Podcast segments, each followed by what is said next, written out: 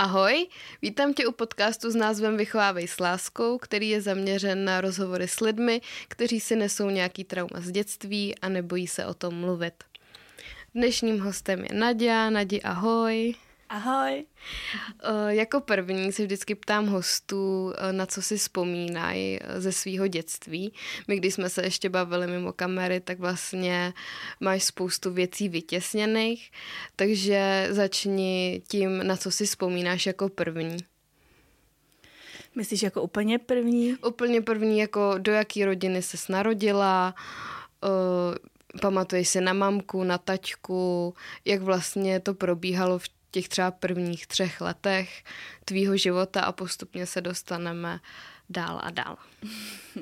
No tak ty první tři roky si teda určitě nepamatuju. Já si vybavuju až vlastně, když jsem se z dětského domova dostala do péče k babičce a k dědovi. Mm. Babička byla vlastně vlastní a děda nevlastní. Mm. A u babičky a u dědy jsem vyrůstala ještě se svým vlastním bráchou takže pamatuju si až období od těch nějakých pěti let. Uh, víš příčinu toho, proč tě vychovávala babička s dědou a ne mamka s taťkou? Tak mně vždycky bylo uh, vlastně to vysvětlováno tak, že moje mamka se mnou neměla kdy bydlet, když jsem se narodila. Takže se mnou uh, údajně bydlela na zastávce, uh, když vlastně v zimě bydlela tam se mnou a vlastně pak jsem se nějakým způsobem dostala k tátovi do péče. A tam mi zase bylo řečeno, že táta se o mě nestaral, jak měl, protože měl ještě spoustu svých dětí. Um, a oni jsou trošku jakoby jinak zvyklí a jinak vychovávaný, protože jsem napůl Romka, takže to tam bylo i tak vedený, takže mě bylo řečeno, že jsem běhala často v zimě třeba bosa, že jsem měla prostě vši, takže ta babička vlastně udala mýho tátu, že se o mě nestará tak, jak má a vlastně od něj mě předali do toho dětského domova, kde jsem byla asi rok. Mm-hmm. Jak probíhala ta výchova té babičky? No já ani nevím, jestli se tomu dá říkat výchova. Dobře. Teď si úplně taky rozhodila tím, jak jsem začala svát. Dobře, tak um, jak, jak vnímáš to dětství po boku té babičky? Většinou se říká, že ta starší generace vychovává přece jenom jiným způsobem, protože eh, byla zvyklá zase na jiné věci. Jak to probíhalo? Eh, starali se o tebe, dávali ti lásku, nebo jsi prostě rostla jak dříví v lese, nebo jak to vlastně vnímáš teďka, když se na to podíváš? No tak uh, bylo to tam takový zvláštní. Mm-hmm. Co si pamatuju, tak uh, babička mě neměla ráda a vyloženě mnou jako, jak bych to řekla, pohrdala. Jo, protože se mi hodně připomínala mojí mámu, když uh, byla ona malá, uh, takže přistupovala tak jako k ní, protože moje máma, co jsem slyšela, tak byla hodně problémový dítě. Mm-hmm. Takže mi to hl- hl- hodně babička dávala i jako najevo, takže opravdu ta láska z její strany vůbec nebyla. Takže jsem rostla, přesně jak jsi říkala, jak eh, dříví v lese. Takže přesně takhle jsem vyrůstala, um, nějak jako se o mě ani jako nezajímala, jako samozřejmě najíst jsem dostala, to jako jo, mm-hmm. ale bylo tam toho spoustu špatně, no. Mm-hmm. Dostávala si třeba nějaký tresty za třeba známky nebo za to, že si něco neudělala nebo tak? No to spíš bylo tak, že jim i bylo jedno, jaký mám známky ve škole. Mm-hmm, takže spíš jako mm. fakt uh, taková volná, volná mm. výchova. Mm, navštěvoval vás třeba jako ospod, když tě měla v té péči, aby kontroloval, mm. jak se o tebe starají? Navštěvovali nás každý dva měsíce ale co jsem pak už jako v nějakých těch 14-15 letech eh, zjistila, tak oni dělají blbě to, že oni se ptají těch dětí, jestli je všechno v pořádku, vlastně před těma uh, rodičema, nebo mm. mě před tou babičkou a před tím dědou. Ale je jasný, že v tu chvíli řeknu, že je všechno v pohodě, že je všechno hezký, ale bylo to všechno jenom takový divadýlko na oko, no. Hmm. Uh, jak v té výchově figuroval ten děda? No tak vlastně uh, děda byl nemocný a asi od nějaký té první třídy mě vlastně sexuálně zneužíval. V kolika letech to sexuální zneužívání začínalo? Myslím si, že od nějakých těch 6-7 let, ale úplně ten začátek, jak třeba kdy to bylo poprvé, to si úplně nepamatuju. Jenom vím, že se to nějak pak odehrávalo až na nějaký ten vyšší stupeň, třeba do té páté třídy. Pak už jsem začala, jsem, pak už jsem si začala uvědomovat, co se děje, takže jsem jako uh, byla i taková, že jsem si to už nenechala líbit, mm-hmm. ale do té doby mi to úplně jako nedocházelo. Svěřila se s tím e, někomu? Ve třetí třídě jsem se svěřila jedný kamarádce a vlastně jako děti máme jako hroznou tendenci ty věci vytěsňovat, takže pro mě to bylo takový jako normální a neměla jsem ani potřebu vlastně se někomu svěřit. Ale jak jsem byla už starší, byla jsem třeba v té deváté třídě, kdy už se to jako nedělo, tak eh, mi to najednou začalo docházet a najednou, se, najednou to začalo vyplouvat na povrch. Takže pak už se nemuselo ani nic extra jako dít a já jsem z ničeho nic měla jako stavy, kdy se mi to vracelo a kdy jsem prostě začala třeba z ničeho nic brečet. Třeba se mi to dělo ve škole, mm-hmm. takže to se pamatuju, že v té deváté třídě jsem se svěřila ještě svý třídní učitelce. A jak na to ten třídní pohlížel? Jako pomohl ti třeba, nebo... Určitě. Já jsem měla úplně skvělou třídní učitelku a vlastně ta mi řekla, že když by se to ještě opakovalo, takže jí to mám říct, ale že jako povinná to nahlásit, ale mm-hmm. že to teda neudělá. Takže jsem jí tam měla jako člověka, který jako by mi, mi byl nějakým způsobem oporou, ale už se to pak nějak, pak, pak už se to jako neřešilo. O, měla jsi třeba jako dítě stavy, kdy si třeba nechtěla být uh, doma, že si třeba utíkala nebo si radši trávila čas v té škole, protože se třeba bála být doma, jestli aby se něco nedělo nebo něco takového. Um, no, nechtěla jsem být doma. Hodně jsem nechtěla být doma. Vlastně to bylo tak, že my jsme nebyli zvyklí ani třeba, když jsem přišla domů, tak říct si ahoj. To bylo mm-hmm. takový, že já jsem přišla a nikdo vlastně ani nevěděl, že jako jsem doma.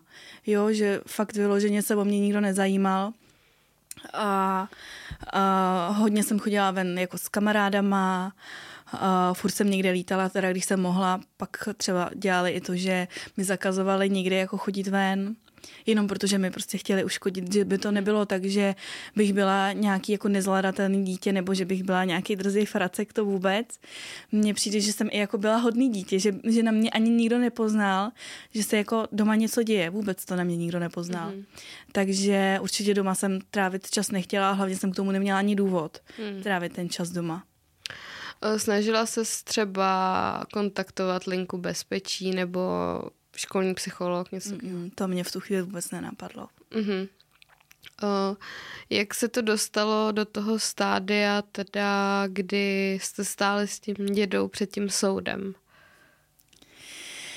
No, já jsem vlastně uh, začala chodit uh, do prváku uh, a měla jsem v tu dobu přítele, svého prvního a já jsem, my jsme chodili na stejnou školu takže jsem veškerý čas trávila u něj.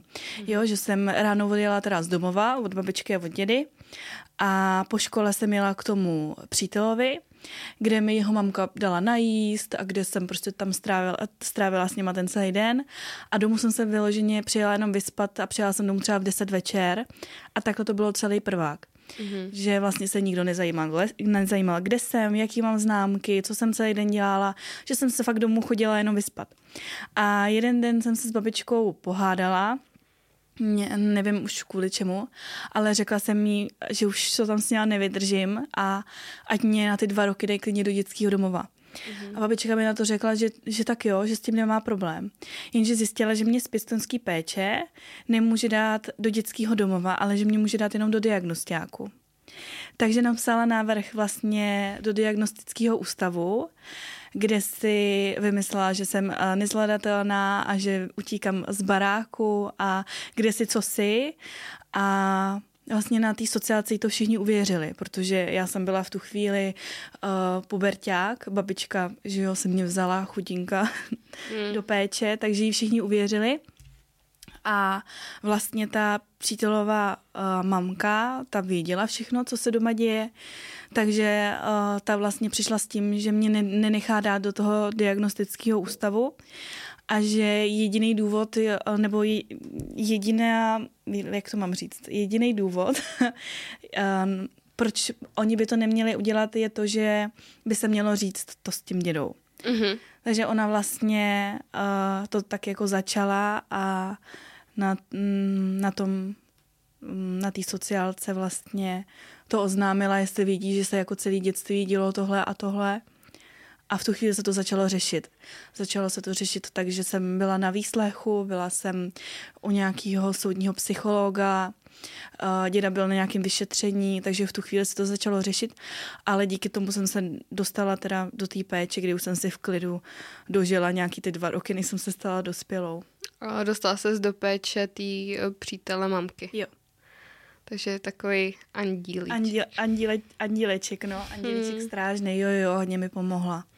O, jak se na tu situaci dívala ta babička, když vlastně se oznámila takováhle věc? No tak já už jsem doma nebyla, hlavně, mm-hmm. uh, když se to oznámilo, takže uh, jsem s nima utla úplně jako kontakt. A jediný co, tak jsem si domů přišla pro nějaký dvě igelitky, které jsem tam měla věcí. A to jsme si s babičkou nic neřekli. Nic s babičkou ani nic s dědou a prostě jsem odešla. Nikdo s tebou jako nekomunikoval? Mm, ne. Vlastně celá rodina, u který jsem těch nějakých 15 let vyrůstala, tak se ke mně všichni otočili zády, protože to brali jako zradu, že jsem je takhle jako ponížila, že jako museli kvůli mě k soudu. Mm-hmm. A vlastně asi na rok jsem byla úplně jako bez nich, jako že nikdo se o mě nezajímal. A po nějakém roce jsem pracovala vlastně jsem si přivydělávala při škole jako servírka a přišel tam můj strejda a viděl mě asi po tom roce a najednou mi řekl, tak se nikdy zastav. Tak jsem se jako divila, mm-hmm. tak jsem se jako divila, což je tak najednou. Takže um, s nima jsem v kontaktu, nějakým způsobem jsme si to vyříkali, co se vlastně dělo, jak to brali a že, že jako taky jim trvalo díl, než otevřeli ty oči. Mm-hmm. Takže s těma jedinýma jsem teď v kontaktu. Jaký z toho měl ten děda postih? Uh, no, um, musel docházet jenom někam na nějaký kontroly, na nějaký léčení mm. a to je jediný. Jo, takže mm. žádný vězení, nic. Ne. Ačkoliv eh, vlastně ti byl pod 15 let, když se to dělo. To je šílený. Um, jak moc tě to ovlivnilo třeba ve výběru partnera, když ti tam chyběl ten mužský vzor celý život a jediný mužský vzor, který si měl, byl ten děda, který tě zneužíval? Když mně přijde, že mě to nějakým takovýmhle způsobem úplně neovlivnilo. Mm-hmm. Víš, že uh, jsem pořád měla i celý to svý dětství nastavený nějaký jako svoje hodnoty, i přesto, že se mi dělo, co se mi dělo. A uh, nějakým jako způsobem mě to neovlivnilo, že jsem ani jako neměla neštěstí na ty partnery. Mm-hmm. Jo, že uh, jsem měla ten první vztah, že jo, uh, to byl ten můj brácha v uvozovkách. Já vím, kdo to byl. a, a to bylo všechno skvělé, já jsem byla spokojená, pak jsem měla teda druhého partnera, to taky bylo všechno skvělé. Mm-hmm. A teď mám teda současného přítele a to taky jako, a nikdy jsem neměla jako problém s tím, že by se ke mně choval nějak špatně, mm-hmm. že by měl v sobě nějaký jako vzorce nebo rysy třeba toho mýho dědy, nebo že by se ke mně choval nějak neúctivě. Mm-hmm. Právě, že naopak mně přijde, že ty partneři uh, mi byli vždycky jako za odměnu jo, mm-hmm. jako za odměnu, za to, že jsem neměla uh, tu rodinu. Že mi přijde, že mi byly vždycky tou oporou mm-hmm. a že to bylo vždycky to, to hezký. Mm. Tak to je jako krásný, že o tom také dokážeš jako mluvit i o těch bývalých partnerech, to se moc často nestává, že by někdo vychvaloval svoje bývalý partnery. um, kdybych se ještě vrátila k tomu dětství, byly tam nějaké věci, eh, na které si třeba vzpomínáš, co byly třeba za hranou, co se týče výchovy? Už jsme tady zmiňovali to, že se vlastně o tebe vůbec nezajímali, nebo ty nepřiměřený tresty skrz, že ti zakazovali určitý věci jen tak. Eh, bylo tam třeba ještě něco, na co třeba nerada vzpomínáš, nebo máš třeba nějakou nejhorší vzpomínku na dětství, mimo teda to sexuální zneužívání? A, no tak já jsem vyrůstala s tím bráchou. Mm-hmm. On byl asi o nějaký rok a půl starší a toho babička hrozně zbožňovala. Měla ho ráda, takže ho neustále upřednostňovala. Děda ten byl takový neutrální um, a vlastně já jsem třeba nedostávala ani uh, žádný oblečení, jo, všechno jsem dělala prostě po tom bráchovi. Mm-hmm. Um, nebo třeba když jsem měla narozeniny, tak eh, já neznám to, že by mi v, jako v dětství, teď mluvím za to dětství, ano. tak jsem neznala to, že by mi někdo řekl všechno nejlepší, že by mi podal ruku. A nebo si pamatuju, že vždycky, když měl brácha narozeniny, tak eh, dostal spoustu věcí, když byly Vánoce, dostal spoustu věcí a já jsem eh, dostala třeba jenom čokoládu, nebo jenom tak jako, aby se neřeklo.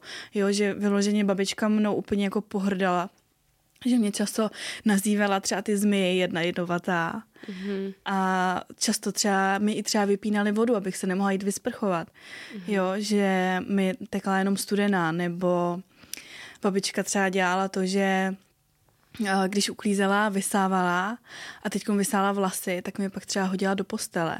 Jo, že mi vyloženě jako úplně škodila. Mm-hmm. Nebo když k nám přišla nějaká návštěva, tak byla schopná třeba i přede mnou, když jsem seděla v tom obýváku, tak byla třeba schopná přede mnou té návštěvy říct, že jsem úplně blbá, že ze mě stejně jednou bude akorát šlapka tamhle na dálnici hmm. a, a prostě byla schopná to normálně takhle říct, jo. Takže já jsem neustále jako vyrůstala v tom, že uh, jsem poslouchala, jak jsem prostě hnusná, tlustá, jak nic neumím, jak na co hmm. šáhnu, to prostě pokazím. Takže to bylo šílený, jako. Já jsem fakt jako každý den hystericky brečela a přála jsem jim, aby fakt jako každý den umřeli. Já jsem je úplně nesnášela. Hmm. Jako teď už se tomu jako směju, jo, ale bylo to fakt šílený.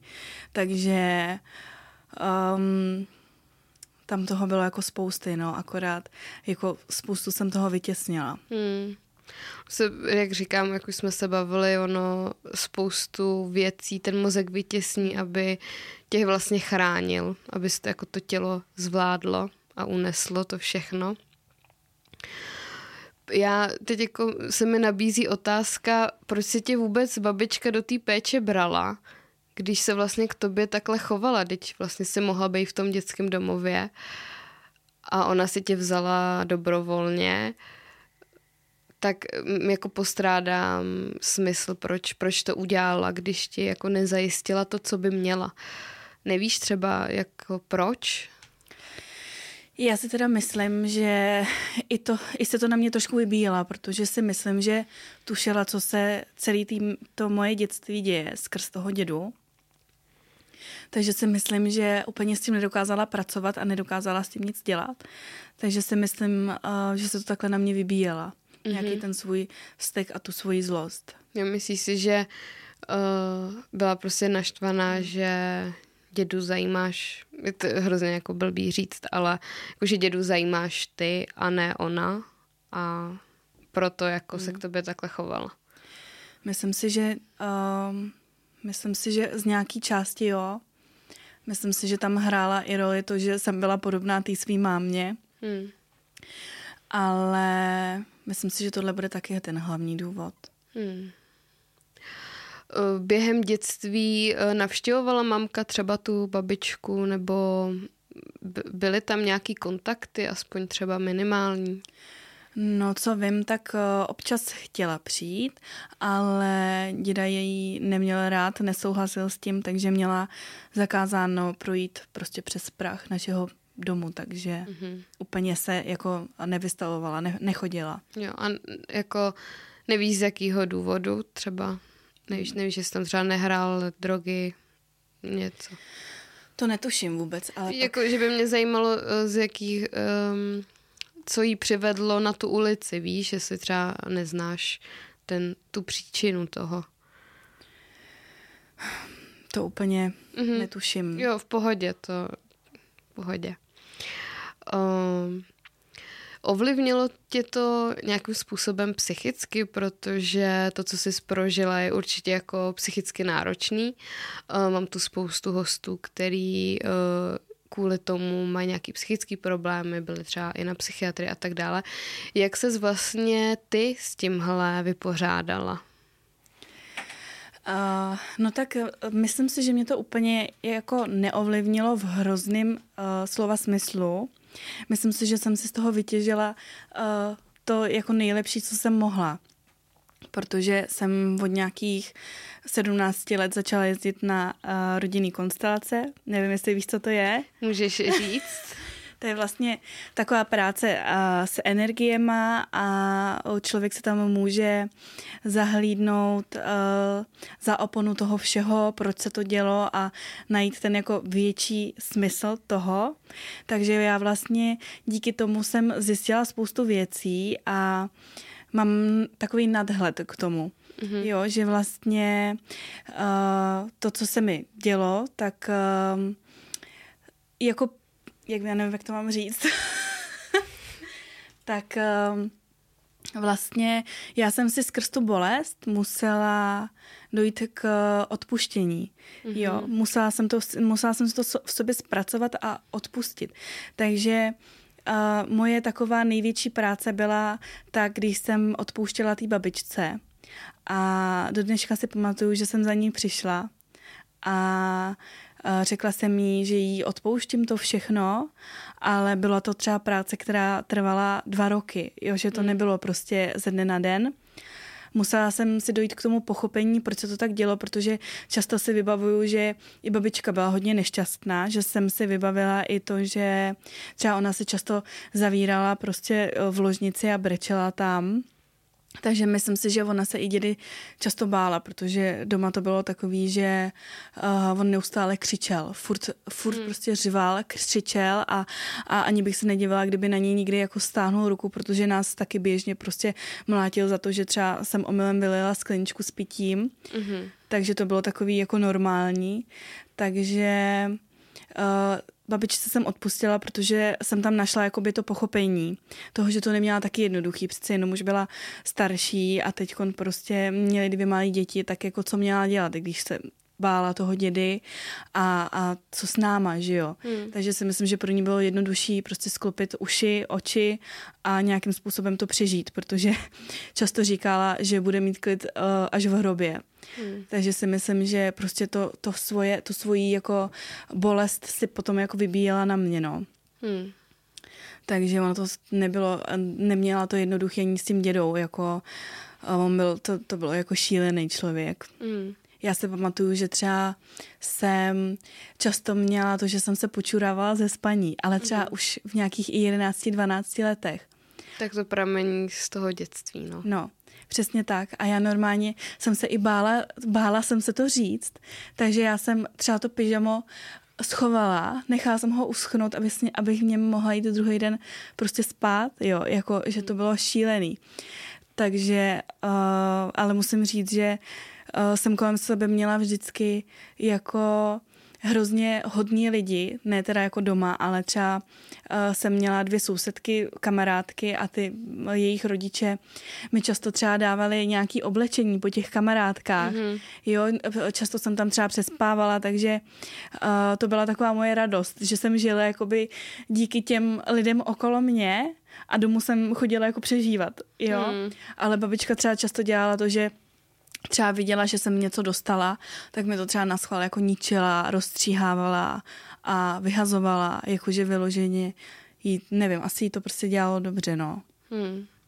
Já to beru tak, že ta babička uh, mohla být třeba ráda, že jsou lidi okolo, který pomůžou třeba zajistit právě třeba to oblečení. Nedáváme ona to prostě... měla ale babička, ona na to měla peníze, protože uh, v pěstonská péče se dneska už bere jako práce. No, to je další je, problém. Právě. Hmm. A je dost dobře placená. Takže já jsem z těch peněz neviděla nic. Já, my jsme jeli na nějaký školní výlet a prostě babičce se to nechtělo platit, tak jsem prostě nejela. Hmm. Jenom a když chtěl jet brácha, tak jel jako potom už v té deváté třídě, když už jsem třeba tý, uh, mý třídní učitelce řekla, co se doma tak nějak jako děje, tak třeba i uh, třídní učitelka často třeba volala i domů a vyloženě je jako poprosila abych, uh, abych na ten výlet mohla jet, nebo třeba jsem nemohla mít ani žádný koníčky, protože mi je prostě nechtěli zaplatit a bylo často řečeno k čemu, že tam stejně jako ani nebudu chodit, že mi to stejně nejde, jo. Hmm. Takže já jsem chodila, na, já jsem měla tak úžasný lidi kolem sebe, že jsem chodila na ten volejbal, hrála jsem ho tři roky a ten trenér, uh, ten vlastně on byl takový starší, tak on po mně nechtěl nic zaplatit. Když se platily třeba nějaký drezy, tak po mně taky nic nechtěl, protože prostě věděl.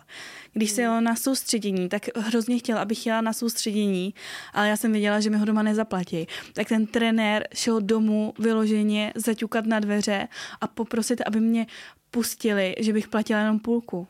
Fakt jsem kolem sebe měla vždycky jako hrozně hodný lidi. Hmm.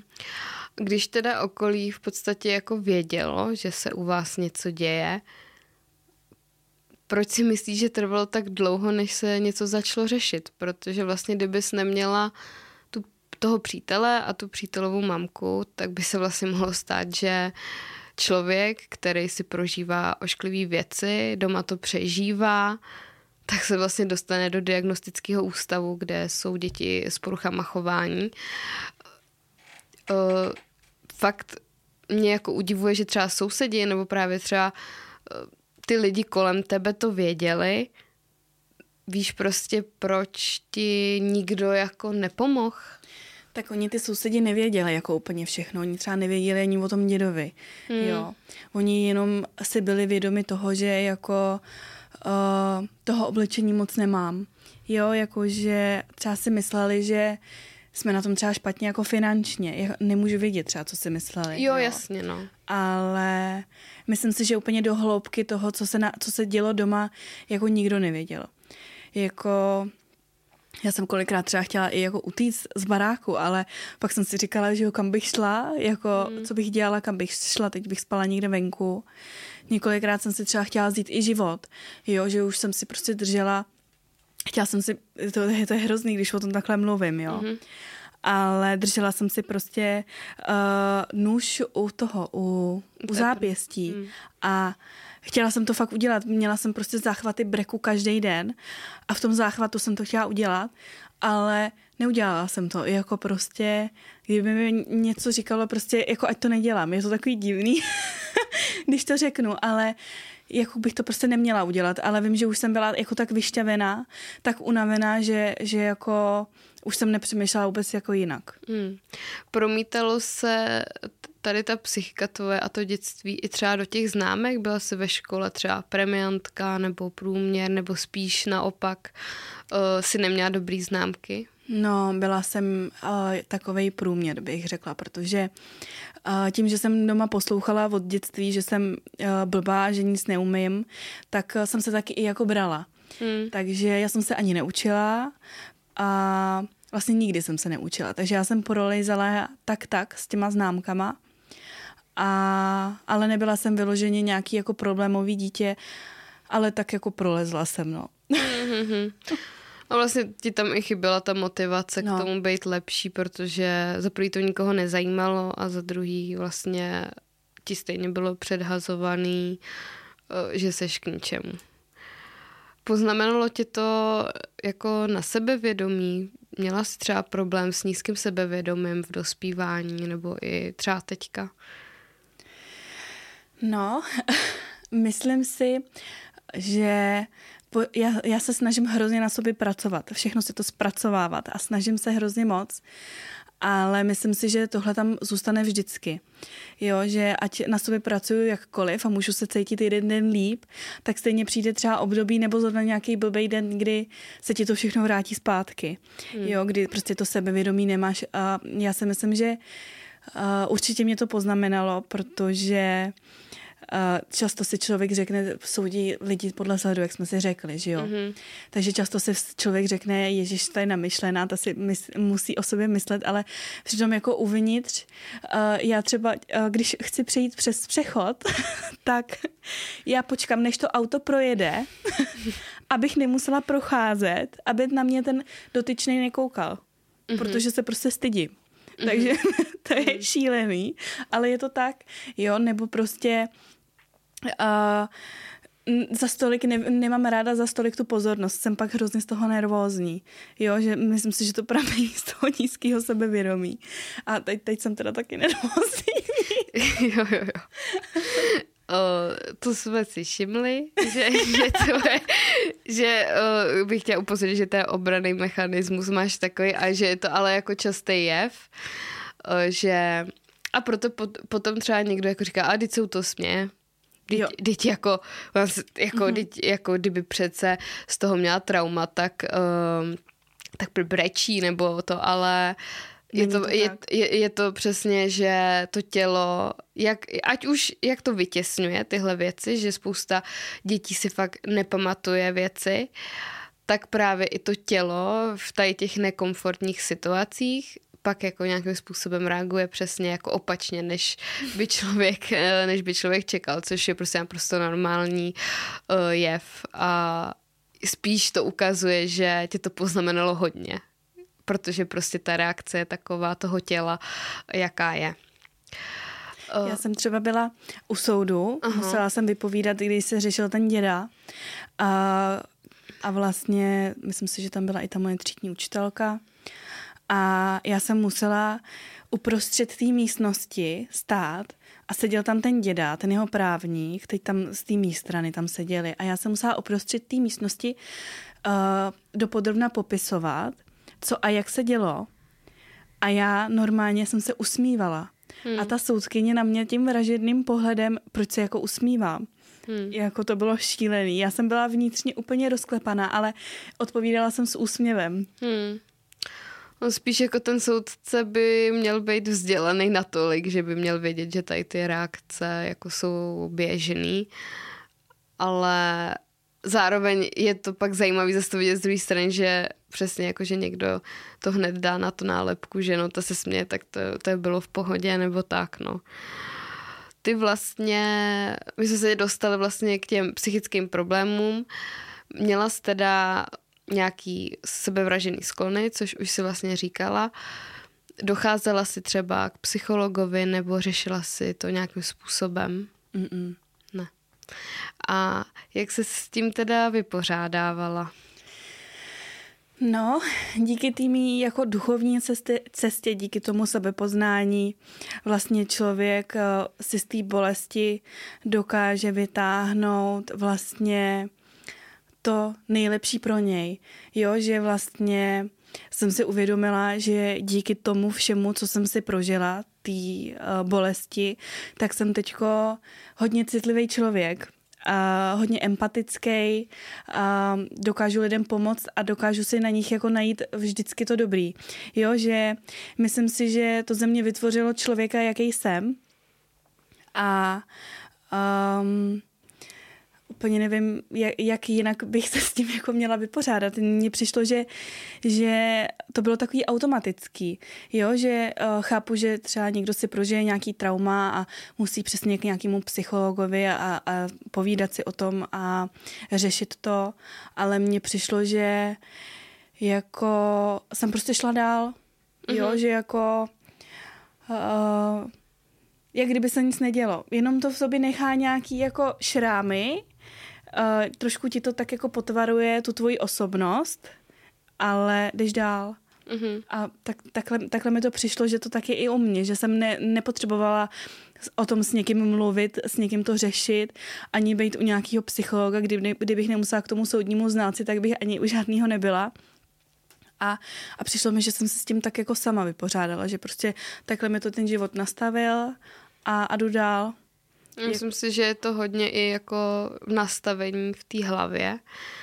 O, jako je neuvěřitelný, že vlastně si neprošla těma odborníkama, že si to zvládla sama. To je fakt jako obdivuhodný, protože v dnešní době fakt jako spousta mladých lidí i jako dospělých má psychické problémy, je nedostatek odborníků a zrovna ty patříš do kategorie, kde by jako se očekávalo, že bys té péči těch odborníků byla, takže je až jako neuvěřitelný, že si to zvládla sama. A to mě právě jako navádí uh, k tomu, aby jsme tady rozebrali víc tu tvoji jako éterickou duchovní stránku, protože mě to jako hrozně fascinuje. Fakt jako vzhledem k tomu, že byla jsme kadeřnice, to někdo neví, a já jsem vždycky k tobě přišla a ty jsi všude měla ty kamínky a prostě ty andělíčky a tak krásně o tom jako dokážeš mluvit.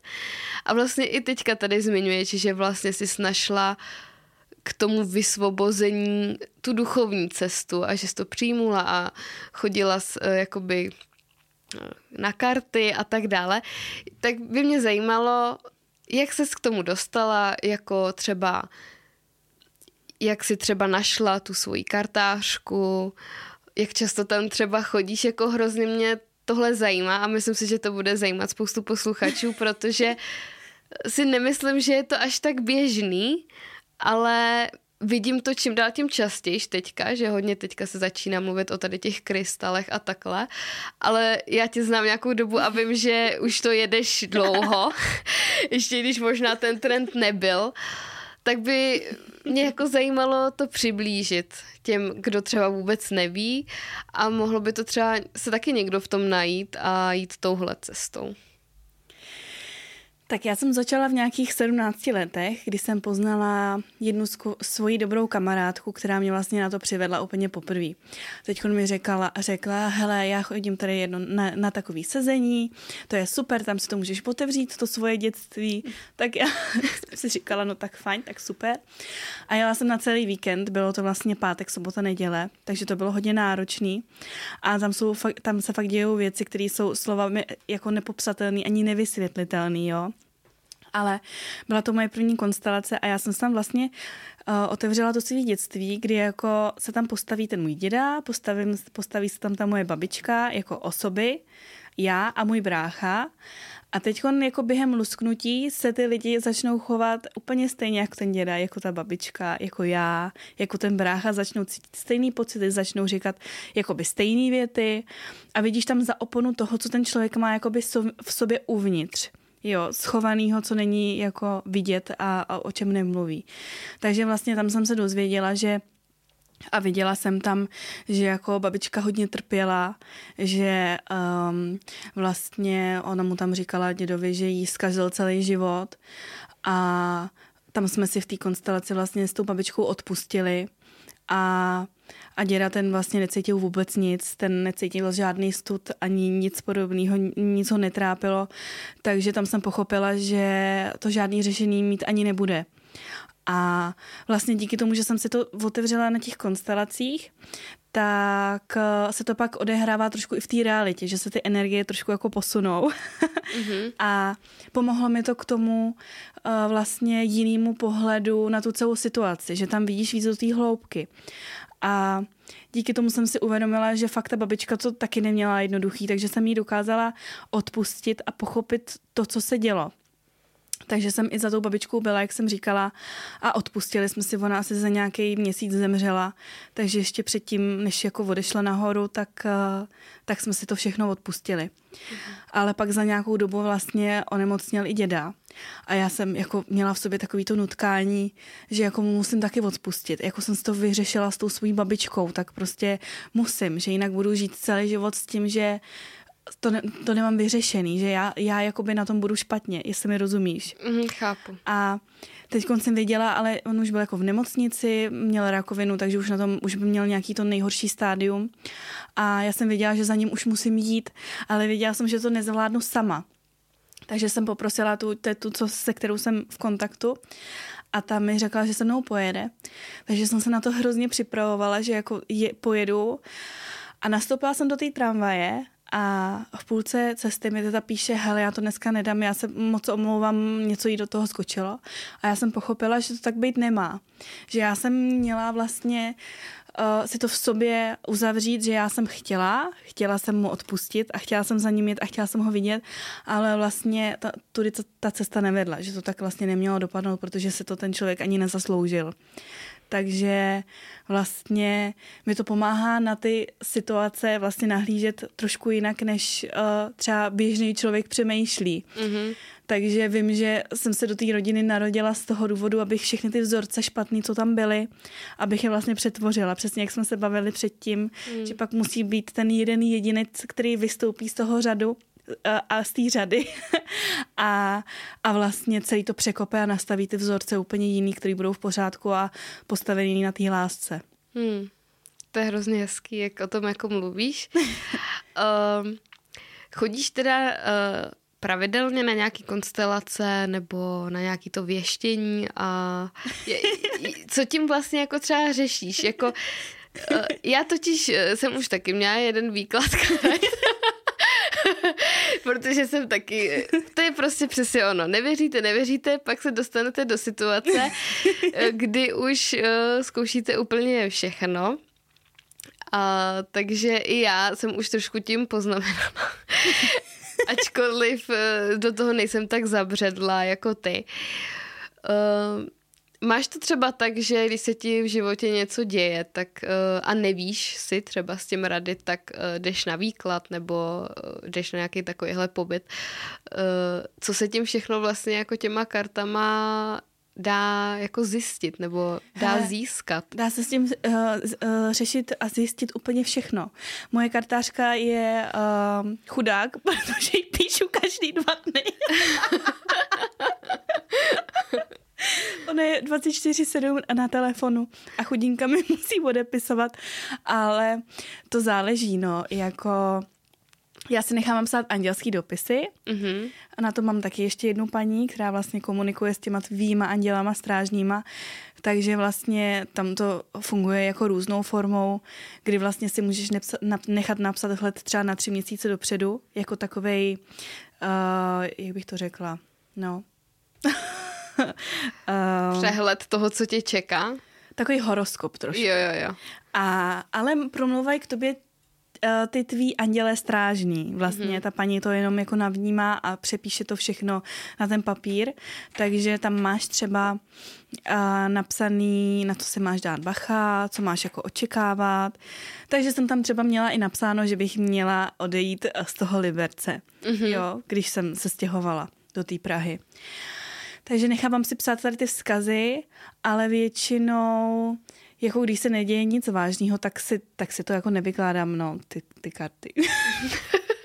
Jenom každý dva dny píšu kartářce, ale jinak si nevykládám karty. To je pak přesně takový to, že víš, že můžeš si to zjistit, tak už pak jako uh, potřebuješ tohle vědět a proč to tohle tak je a proč tenhle člověk tohle a proč tohle a proč se to děje. Mm-hmm. Takže jako a jako díky tomu dokážeš nahlížet na ty uh, věci jinak, že vlastně ne jenom tady v té naší realitě, ale dokážeš se uh, vlastně podívat i uh, za tu hloubku toho. Hmm. Jo, jakože, nevím, jestli ti tady můžu dát nějaký příklad, jako třeba uh, ne, ne, no, jak to bude veřejně, tak... tak radši ne, ne. Příklad si necháme mimo kamery. Ale jako, nevím, no. To je takový... Dej se s tím prostě řešit třeba Přesně jak říkáš, třeba práce, když si člověk třeba neví rady. Když jsi třeba na rozcestí, mm-hmm. ale většinou to intuici v sobě stejně máš. Jasně. Jo, jakože nějaký to vnímání máš stejně v sobě tím, že se tomu jako taky nějakým způsobem věnuju, tak už taky nějaký věci třeba dopředu taky vyzjistím, taky jako vytuším, taky mám takovou tu předtuchu, nebo že si dokážeš člověka takhle celýho naskenovat a zjistíš všechno. Mm-hmm. Jo, jakože ono to má každý člověk, když na sobě začne pracovat. Mm-hmm. Takže ono to pak zjistíš, že ten život si dokážeš tvořit tak, jak ty chceš. Jo, že to není o tom, že jsi jako jenom nějaká oběť a že se ti něco v tom životě dělo, ale dokážeš si z toho vyčerpat to nejvíc a vlastně s tím pak nějakým způsobem naložit a pracovat. Hmm. Uh, myslíš si, že je to cesta jako pro všechny, když... Uh, já si myslím, že tomu totiž musíš trošku jakoby věřit, I když si myslím, že když je člověk jako fakt v zoufalé situaci, tak věří úplně čemukoliv. Um, Myslíš si, že jako je to cesta třeba fakt uh, pro všechny lidi, který... Já si totiž třeba myslím, že ne. Myslím si, že k tomu musíš mít nějaký jako vlohy a fakt jako to nacejtit a vnímat. A myslím si, že ne každý uh, to dokáže. Já si myslím, že to je uh, určitě cesta pro všechny, ale ne teď. Jo, hmm. že každý člověk k tomu potřebuje dozrát, každý člověk to v sobě má, ale každý člověk je jinak vyvinutý. Hmm. Je jinak jakoby vnímavý a je úplně jinde. Jo, že třeba máš člověka, silnějšího, máš člověka slabšího, máš člověka, co je spíš jako materiální, co takhle nedokáže ani přemýšlet a uvažovat, že by jako něco mohlo být. A pak máš člověk, co už je, co už je někde dál, už máš toho spoustu za sebou. To fakt záleží na tom každém člověku a na té duši, jak, jak moc je vyvinutá. Dle mm-hmm. mýho názoru. Mm-hmm. um, když se vrátíme ještě do dospělosti, vlastně do toho, co, co je teď, ale i to, co následovalo od těch 18 let. Uh, ty jsi vystudovaná kadeřnice mm. a jsi vlastně úspěšná kadeřnice. Uh, já teďka si nejsem jistá, kolik ti je let. 23? 4. 4. Vidíš, jak jsem tě ještě omladila o rok. Uh, ve 24 letech si vlastně dokázala toho spoustu. Loni si vyhrála vlastně soutěž, z Liberce se přestěhovala do Prahy, eh, děláš vlastně u známého kadeřníka. Všimla si třeba toho ta rodina, která tě celý život prostě odsuzovala k tomu, že nic nedokážeš. Uh, ocenil to aspoň třeba někdo, nebo přišel za tebou někdo a řekl, hele, jako říkala jsem ti tohle a tohle, ale jako jsi fakt dobrá, prostě vypracovala ses. Nebo jsi to zase musela vlastně ocenit se sama, uh, že jsi to zvládla? Tak babička s dědou mě ocenit nemohli, protože ty už oba dva nežili. Mm-hmm. Jediný, co vím, takže uh, moje máma si mě sdílela na Facebooku a napsala k tomu, jak je na mě hrozně pyšná, což jako mně to přijde vždycky tak hrozně úsměvný. To, to, No a teďka jako... jako máma, která se o tebe celý život nestarala, no. tak najednou, když si něco dokázala, tak si to sdílí na Facebook. Mm. A to je přesně to, k čemu jako se dostávám. A říkám to tady snad každému hostovi, vždycky než třeba začne nebo to. Že my prostě na těch sociálních sítích vidíme fotky rodin, nebo přesně někdo uh, sdílne svoji dceru, uh, svýho syna, že něco dokázal, nevím, vyhrál nějaký závody, uh, ty si vyhrála soutěž, jsi prostě teďka úspěšný člověk. Ale nevidíme přesně jako za tu, za tu oponu toho, že na venek, na těch sociálních sítích, může působit, že je to třeba dobrý rodič, nebo mm. prostě láskyplný rodič ale ta realita je prostě úplně jiná. A mně přijde úplně jako bizar, fakt jako s proměnutím, jako že člověk, který se o tebe celý život nestaral, v podstatě tě vůbec nezná, jenom tě prostě vytvořil, mm.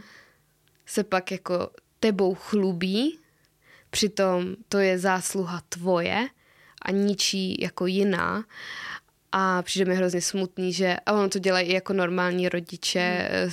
kde jsou funkční vztahy, že se jako těma dětma jako chlubí hrozně. Uh, já jako oceňuji, že jsou třeba na ty, uh, na ty děti pišný, ale oni si jako většinou ty zásluhy jako sobě, jako, jak to mám říct, jako přisluhujou, mm. že oni vlastně uh, můžou za to, že seš tam, kde seš. Uh, takže mi tohle třeba přijde úplně jako, jako bizar. Že je to takový úsměvný, no. no. Já se vždycky akorát usměju a jedu dál. Jo, jako na to že, nereaguju. No, jako to, to, mi přijde, to mi přijde fakt jako hrozný. Takže mamka tě sdílela teda na Facebooku, uh, dobře, to mi přijde fakt šílenost. Uh, ta strejda s tetou třeba, nebo ten brácha, jak, jako je tam něco? No ten brácha, se kterým jsem vyrůstala, který měl všechno, tak vlastně paradoxně právě uh, na tom nebyl úplně moc dobře. Jo, že on uh, začal uh, brát drogy, byl i půl roku zavřený uh, ve vězení, mm-hmm. i nějakou dobu žil na ulici a pak vlastně se začal výdat s mámou i s tátou, takže prostě spadnul tam jako k ním, hmm. že začal žít jako ten, takový ten jejich život, já to nechci jako úplně odsuzovat, jsou to prostě, je to jiný život, než žiju já, ale jako změnilo ho to hodně, no, takže uh, ten vyloženě se k tomu nějak nevyjádřil, my taky spolu nejsme úplně v kontaktu, protože přece jenom už je to taky úplně jiný člověk, než když jsem s ním vyrůstala. Hmm. Ale kdo mi napsal, že jako je na mě pišný, tak je to právě ta maminka toho bývalého přítele. Tak to je hrozně hezký, no, že máte spolu i jako takhle vztahy, uh, i vlastně i po tom, co vlastně spolu nejste. No právě, že ono to je takový zvláštní. Já, já jako jsem jí jako hrozně vděčná, mám jí hrozně ráda, je to zlatý člověk, ale uh, já jsem naučená tady v tom životě být jako solo, sama za sebe. A já i přesto, že bych jako hrozně ráda třeba se s ní viděla a jela za ní, tak já prostě to jako neudělám. Protože já v tom životě mám, jsem zvyklá mít jako jenom sebe. Hmm. Takže já si jako vystačím sama se sebou, jako jestli mi rozumí. Chápu. A přijdu si za to jako hrozně, že to tak mám, ale jako mě to takhle vyhovuje. No tam jde spíš na to, o to, že vlastně ty jsi zvykla na to, že nikdo jiný ti nepomůže než ty sama, co jsi asi nezařídila, tak to jsi neměla a tak dále.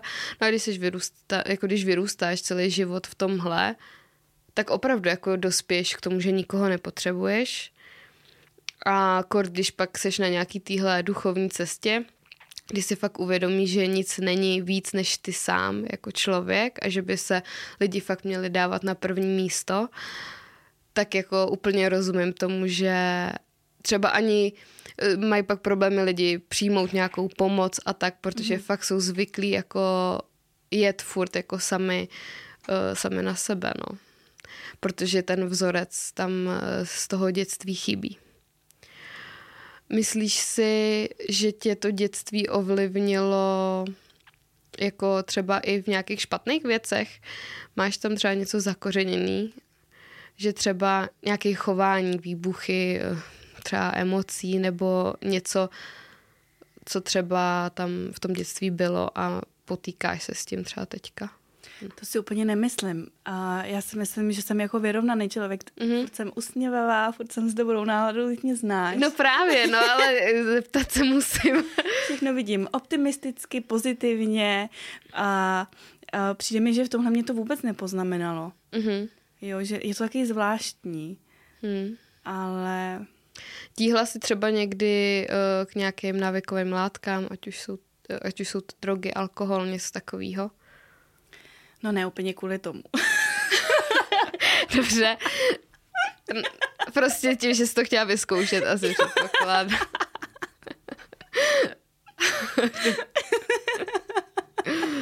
Dobře. Uh, i přesto, že, i přesto, že jako jsi viděla třeba, jak ta mamka dopadla, tak i tak směla jako tehdy si to zkoušet.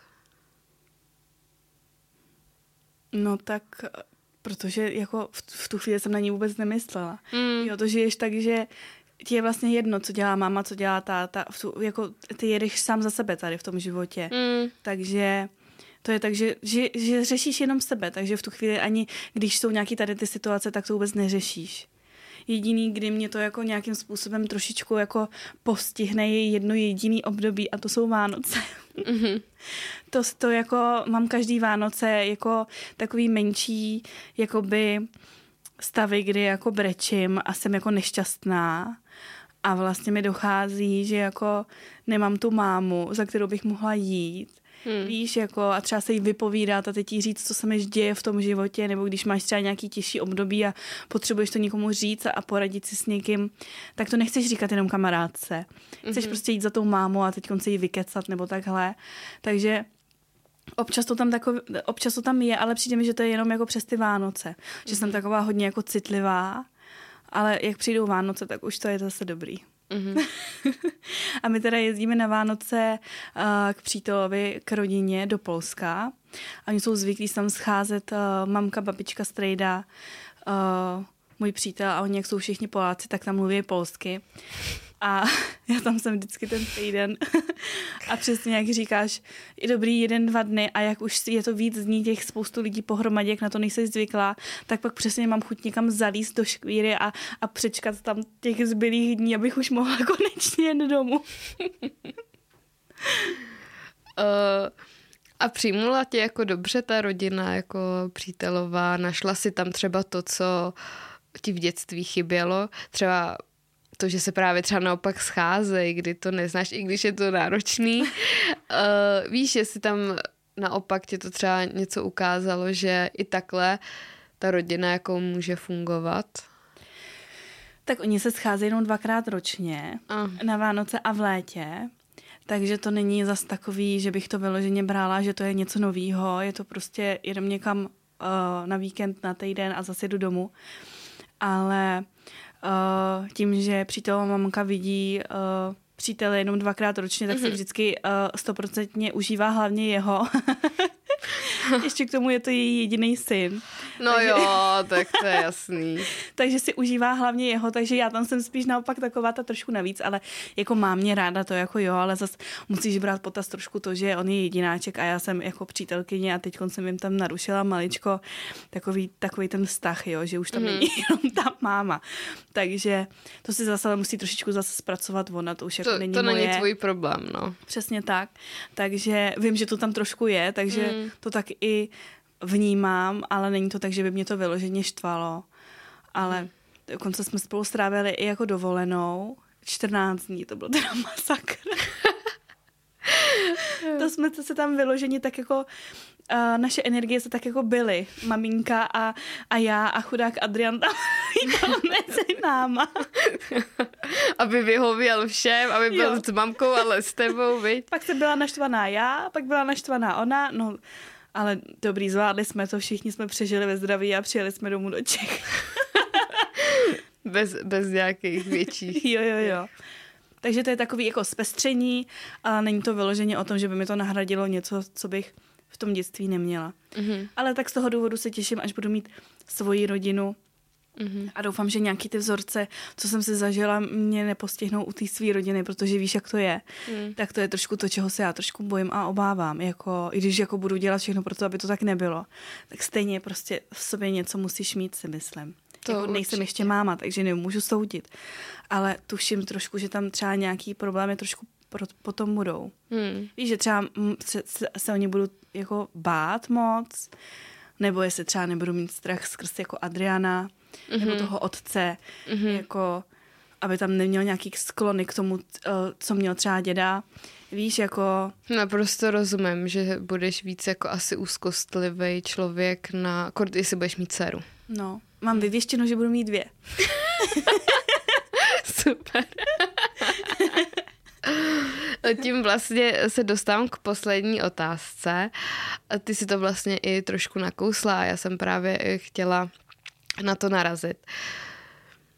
Co ty chceš dělat jinak uh, v budoucnu, až třeba budeš rodič uh, v té výchově, protože asi sama uznáváš, že tak byla vyrůstaná není v pohodě a zanechalo to prostě na tobě určitý věci. Uh, jak chceš ty svoje dítě vychovávat? Tak ono je něco jiného teď, když ti to tady řeknu. Jak chci, abych svoje dítě vychovávala, druhá věc je ta realita. Hmm. Jo, potom, jak jsme před chvilkou říkali. Ale jako naplánovaný v té hlavě to mám tak, že určitě bych jim chtěla dát všechno, co já jsem ne- nemohla. A mám trošku strach z toho, abych to, co já jsem chtěla dělat jako dítě, abych jim zase ne- nevnucovala, jo. Mm-hmm. Jsem chtěla chodit tancovat, na nějaký jako lehce tancování, tak abych je nenutila do toho, když oni chtít nebudou. mm-hmm, já chápu, no, aby si tam neplnila ty svoje sny na těch dětech, to je taky problém, no. To rodiče dělají. to, to je pravda. Ale právě aspoň vím, jako na co si mám dávat pozor, jo. Mm-hmm. To si mhm. myslím, že je taky důležitý ale chci jim dát tu lásku, kterou já jsem neměla a dát jim prostě všechno, co budu moct, ale ne zas tak, aby byly rozmazlený. To je jako Mhm. podsaď, podsaď. No jasně, jako určitě hranice jsou důležitý. ale určitě uh, jim dát to nejlepší, co budu moct ze sebe. Jsi nakloněná třeba k nějakým eh, fyzickým trestům. Mm-mm. Hm. Myslíš si, že to není cesta, jak vychovat dítě? To určitě ne. Hm. S tím souhlasem a uh, tím uh, vlastně je to poslední otázka, kterou jsem chtěla zodpovědět. Já ti moc děkuju, uh, že jsi přišla. Ten příběh je fakt jako inspirativní a určitě se spoustu lidí v, jako v tom najde a jsem ráda, že jsi našla odvahu sem přijít. Děkuju moc. Já taky děkuju. A pro dnešek už je epizoda tedy u konce. Já budu ráda za každý komentář, odběr a zpětnou vazbu a budu se s váma těšit na další epizodu. Ahoj. Budu ráda, když podpoříte tento podcast sledováním sociálních sítí, které jsou v popisku. You know how to book flights and hotels. All you're missing is a tool to plan the travel experiences you'll have once you arrive. That's why you need Viator. Book guided tours, excursions, and more in one place. There are over 300,000 travel experiences to choose from, so you can find something for everyone. And Viator offers free cancellation and 24 7 customer support for worry free travel. Download the Viator app now and use code Viator10 for 10% off your first booking in the app. Find travel experiences for you. Do more with Viator.